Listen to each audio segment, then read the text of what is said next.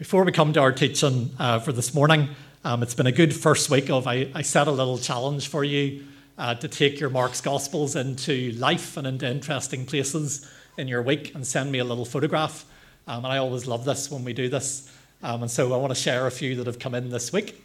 Um, there's one from David Penny. Um, I love these ones of just, this is Mark's Gospel in the biology classroom uh, where David's getting ready to teach uh, with his little monkey, which I assume is for teaching biology about monkeys. I don't know.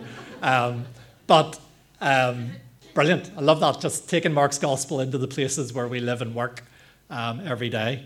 Um, there's always people who try to trump everybody else by sending them from far afield. So here's Karen Gilpin in Athens. I, I don't think she went specially just to win uh, to win this competition, but um, that's Karen. I assume Karen and Stuart on holiday in Greece and sending there's Mark's Gospel in Athens. Um, really moved this week. Uh, Gillian and Grant.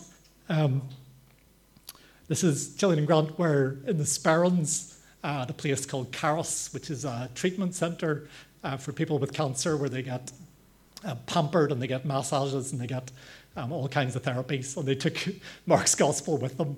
Um, so I think actually sorry, Karen, I think that one wins. Um, and just a, a, reminder and an encouragement just to keep praying for Grant and Gillian and the journey that they're on. Um, and one last one, which is um, breaking the rules slightly, but uh, I need to share this one. Um, many of you will know Genevieve. Some of you don't know Genevieve. She hasn't been able to be with us since COVID because uh, of ill health. Um, but Genevieve sent these in with a little explanation, which I want to read you. Um, she says, On the left, um, is a copy of Mark's Gospel, which the Lord used in the welcome group uh, to open my eyes and heart towards Him in October 1981. So That's the actual Gospel that was used in introducing Genevieve to Jesus um, in 1981, and it's been her favourite Gospel ever since. On the right um, is a special edition of Mark's Gospel. Um, a few years later, uh, Genevieve was involved with her husband um, in planting a church uh, in a place called Cranham. Um, and this was in 1983. And the two churches, the sending church and the daughter church, distributed the Gospel of Mark door to door to every home in the parish, which led to conversations and invites, and many came to faith. Um, and apparently, if you zoomed in, I'll send this out during the week. Um, you can actually see Gen- in the photograph on the Gospel, you can see Genevieve and her husband Peter and their two children and their friend who led Genevieve to faith. Um, and so Genevieve wanted me to say this. She's round the corner and I'm sure watching us online uh, this morning. Uh, she says, My testimony is that it was through hearing and reading Mark's gospel that I met Jesus. I found him to be true, and he continues revealing more of himself in all the years I've known him. In turn, I'm now compelled to introduce him to those who've not met him. So let us be of good courage. Let us overcome our reticence, our shyness, and pray that we will be used by him to share his good news. And then she said at the end, P.S., can I have two more copies of the gospel to give away to people uh, that I know? Uh, and by the way, the answer to that is yes. If anybody would like more, we've lots of them if you want to give them to your neighbours um, and give them away. But I hope you're encouraged as I was. Um, and thank you to Genevieve for taking time to send in uh, the photos and, and that story. So, um, You've a lot, you've a lot to beat if you want to send one in this week. But I do, I love seeing just the ordinary photos of Mark's gospel in the midst of life. So do send those in, uh, whatever you're doing this week. Um, let me, before we come to read uh, scripture this morning, um, let me introduce you to two people. Uh, they are made up people with stock photos, so these are not real people. Um, let me introduce you. This is James. Um, I want you to, to listen and see which one of these two people you most recognize yourself in or sympathize with. Um, James is really, really kind. He is, he's a very generous person, a very compassionate person. James is the kind of guy who notices the people around him. And he takes time to get to know them. And he listens to them. He goes, he's the kind of guy who goes way out of his way to help people. And he gives his time and he gives his skills and he gives his money to really practically help uh, those who are around him. When his colleague was going through marriage trouble, um, James offered him a sofa to sleep on and a listening ear and encouragement. When he discovered that his elderly neighbour was really lonely, James started to visit from time to time. Would pick up shopping, would take them to hospital appointments. When he discovered that a friend was struggling to pay the bills, he quietly found a way to get him some help with his getting his oil tank filled and getting groceries. When a family member was struggling with serious depression, James was the one who was really there to listen uh, and to signpost them to help uh, that they could get. James does all those things because he's a disciple of Jesus, because he's a follower of Jesus, and he, he prays regularly for his friends and colleagues and neighbours. But James never really talks to his friends about Jesus. He never really invites them to church or offers to pray with them. Um, if you ask James about it, he says he really doesn't want to be pushy. He do- doesn't want to shove his faith, faith down anybody's throat. He doesn't want to treat anybody as, as an evangelistic project. And so James prefers to just set a quiet example. And he quietly gets on with loving his friends and praying for them. That's James. What do you think of James? Do you see yourself in James? I don't know. Um, here is Jessica. Jessica is really, really bold. She is excited about what Jesus has done in her own life. She's passionate about telling others about Jesus. Her prayer every morning when she gets out of bed is that God will give her opportunities today to talk about Jesus to somebody. And she talks about Jesus to everyone. She talks about Jesus to her colleagues in work, to her neighbours, to the postman, to the lady at the checkout in Tesco, to her hairdresser, to the stranger beside her in the doctor's waiting room. She invites people to church, to Alpha. She offers to pray for people. She asks them if they'd like to read Mark's Gospel with her. She shares her testimony. Jessica doesn't really know her neighbours and colleagues very well. She doesn't actually really know about their divorces or their depression or their financial struggles or their health worries or their loneliness. She, sometimes in her enthusiasm, she doesn't really ask them much about their lives. She doesn't really sometimes notice the signs of what's going on with them. And they don't tend to open up to her. And sometimes they even keep their distance a little bit. It's James and Jessica. I wonder do you recognize yourself as more of a James or more of a Jessica? Wonder which one you sympathize with more. Wonder which one you admire more. Or let me ask a difficult question which one of them is a more faithful disciple of Jesus? Let you think about that. I'm not, we'll, we'll see as we go. Um, let's read together from Mark chapter 2. And I guess as we read this passage, we're reading Mark through the lens of what does it mean to be a follower of Jesus. Um, and maybe as we read this time, ask how this passage might challenge both James and Jessica in different ways. So, um, brilliant uh, story from Mark chapter 2, reading from the beginning of the chapter. And this is what it says. A few days later, when Jesus again entered Capernaum, the people heard that he had come home, and they gathered in such large numbers that there was no room left, not even outside the door. And he preached the word to them. Some men came, bringing to him a paralyzed man, carried by four of them. Since they couldn't get him to Jesus because of the crowd, they made an opening in the roof above Jesus by digging through it and then lowered the mat the man was lying on. When Jesus saw their faith, he said to the paralyzed man, Son, your sins are forgiven. Now, some teachers of the law were sitting there thinking to themselves, Why does this fellow talk like that? He's blaspheming. Who can forgive sins but God alone? Immediately, Jesus knew in his spirit that this was what they were thinking in their hearts, and he said to them, why are you thinking these things? Which is easier, to say to this paralyzed man, Your sins are forgiven, or to say, Get up, take your mat, and walk? But I want you to know that the Son of Man has authority on earth to forgive sins. And so he said to the man, I tell you, get up, take your mat, and go home. He got up, took his mat, and walked out in full view of them all. This amazed everyone, and they praised God, saying, We have never seen anything like this. Um, it's a really famous story. It's one people love. It's, we love to tell the kids because it's very dramatic with the hole in the roof and, um, and all of that.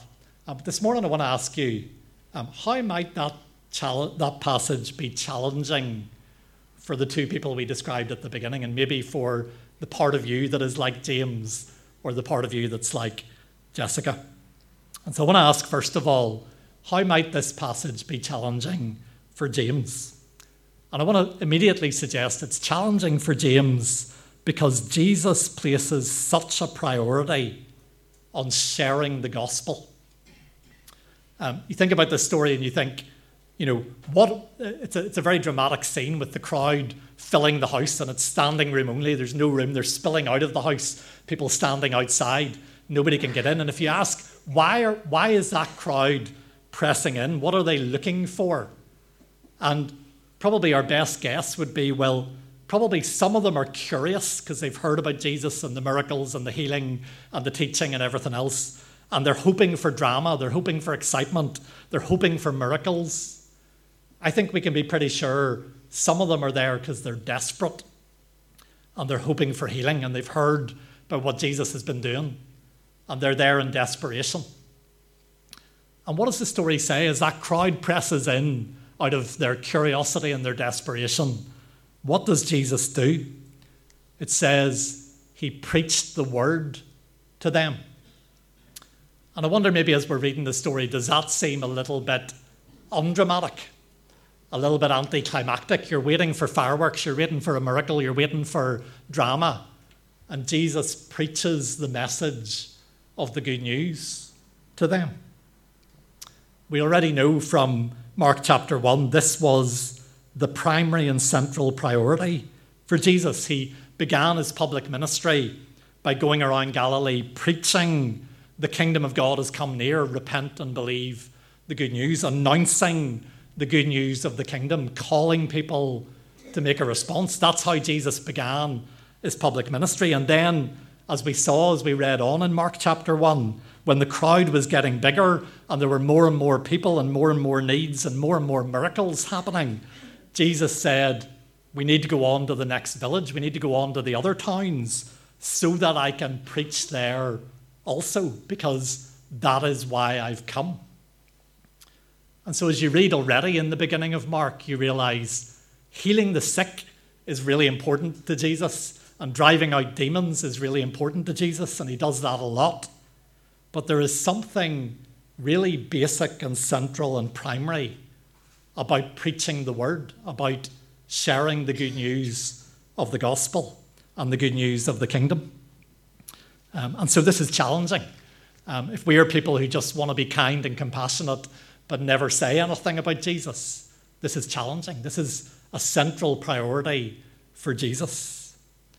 And then think a bit more with me about the story. You know, you think, why did these men, you know, the bit, the bit that we love of the story, the making the hole in the flat roof and digging through it with their hands, and I'm sure the homeowner was delighted uh, to get a hole in the roof. And they lower the man in, and you think, why did those friends bring their friend to Jesus? And I think we're pretty sure the main reason was they were hoping that Jesus could make him walk, right? They were hoping for that miracle of healing for their paralyzed friend. And what does Jesus say as we read the story? I think it's the most surprising moment. He says to the man, Your sins are forgiven. And if you've been there, I think you might have looked around. Uh, anybody would have looked around in surprise and said, that's a, a strange way to respond.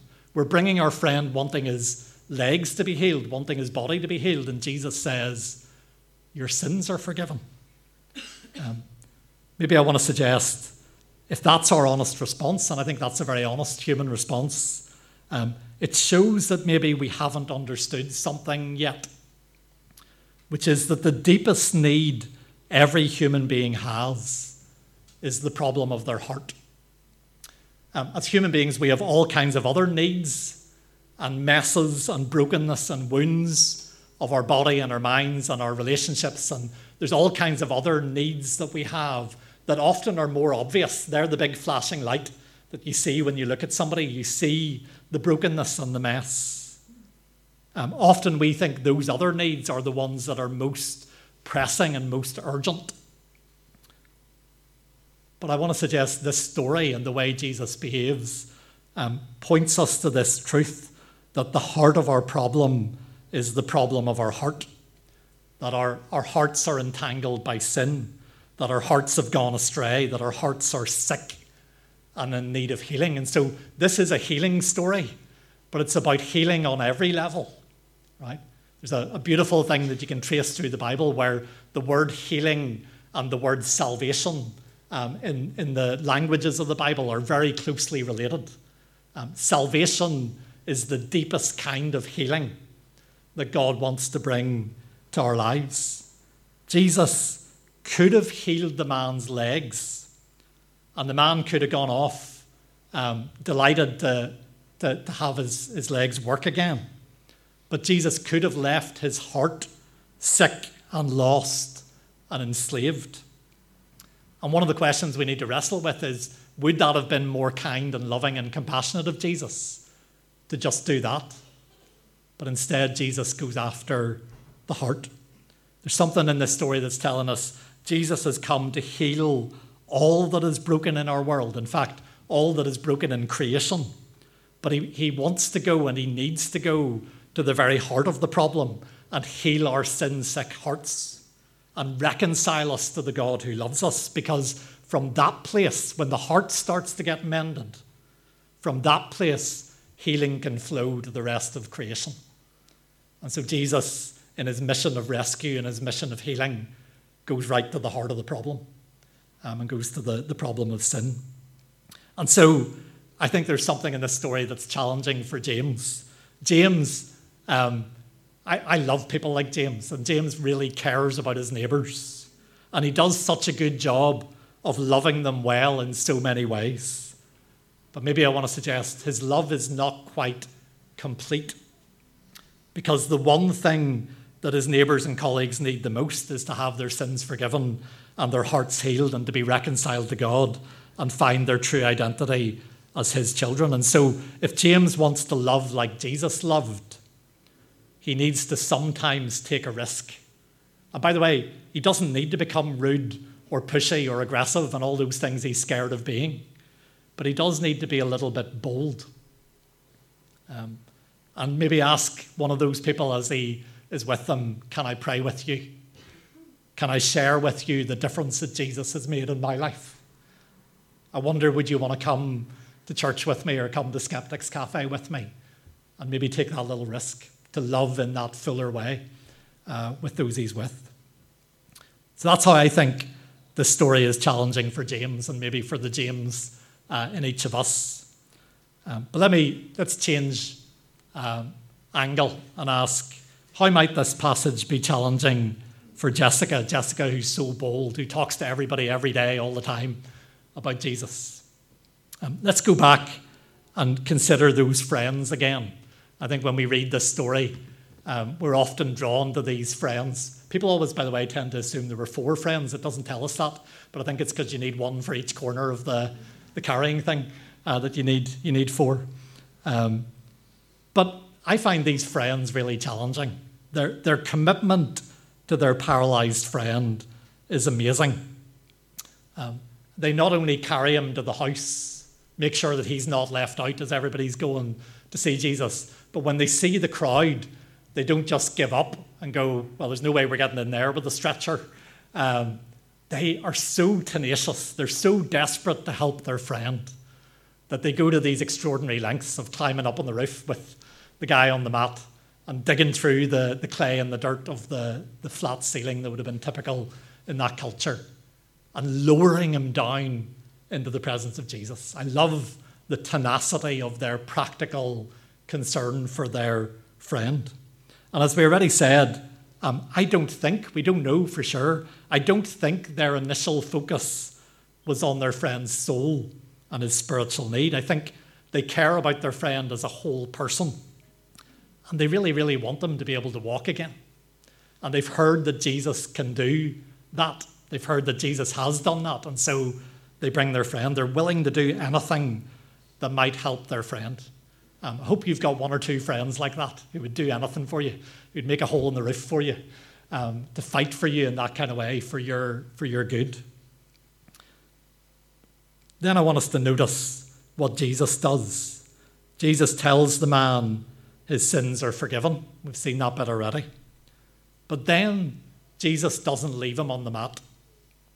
Jesus doesn't say to the man, the needs of your body don't matter. Um, we know how the story ends. He tells the man to rise up and walk. He tells him to take his mat. Um, and he walks out in full view of everybody. And in that moment, Jesus shows that he has authority in every sphere of life, right?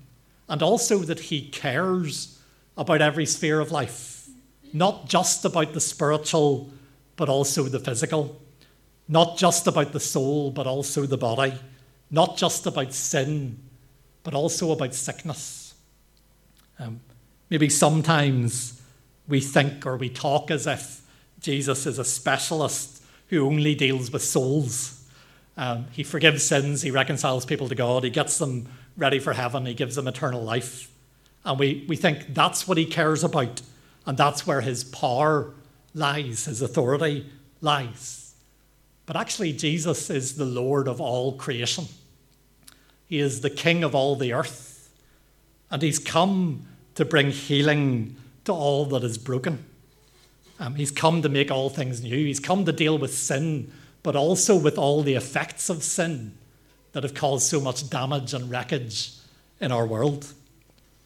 And so, if the story challenges James to be a little more bold and open his mouth and talk about Jesus, I want to suggest that this story maybe challenges Jessica.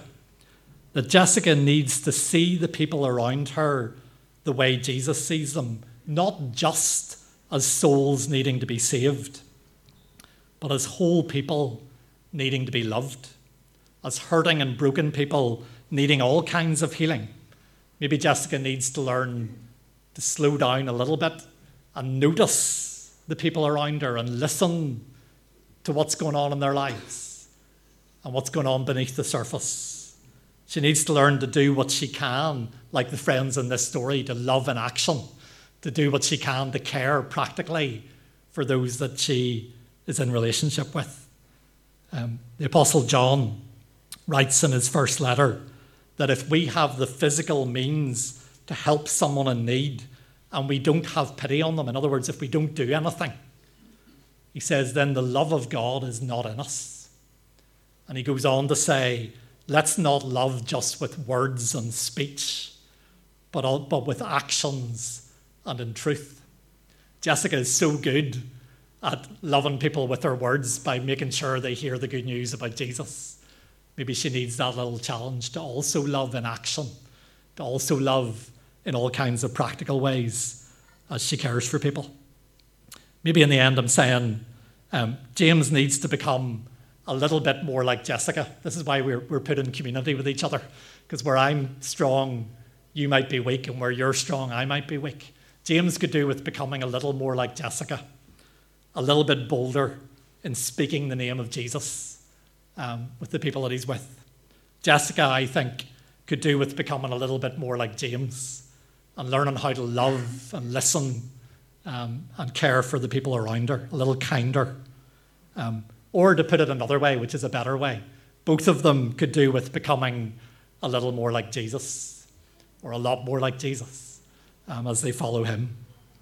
And maybe as I finish, um, just to give a really practical example, this is this is something we can do, uh, the things that we've been talking about in all the spaces of our lives as we, we live our lives. Uh, but I want to I wanna suggest one really practical example of what we've been talking about is the teams that go out from this church on a Saturday morning um, under the banner of Digging Deeper. Uh, they don't actually have a banner, they have a, a I would say a wagon, a trailer uh, with the, the Digging Deeper slogan, and they go out into the heights. Um, and they work to tidy up people's messy gardens um, especially people who maybe through illness or old age or um, difficulties in their lives are not able to care for their own gardens. And the team go in and they prune and um, dig and cut grass and tidy up uh, people's gardens in all kinds of ways. And they offer friendship if people want it to sit with them and have a cup of tea and talk with them. And some of the people they visit with are lonely and maybe don't have anybody to, to chat with. And they offer prayer. They always ask, Could we pray with you uh, before we go? And they look for opportunities, if the opportunities are there, to talk about Jesus, to invite people to come to church, um, and those kind of things as well. And of course, the Digging Deeper team would love every person in the Heights to come to know Jesus, right? And that is a, a really, really good thing to desire and pray for, right? That everybody in the Heights would come to know Jesus. That is the heart of God. That's what God wants, right? That's the heart of Jesus.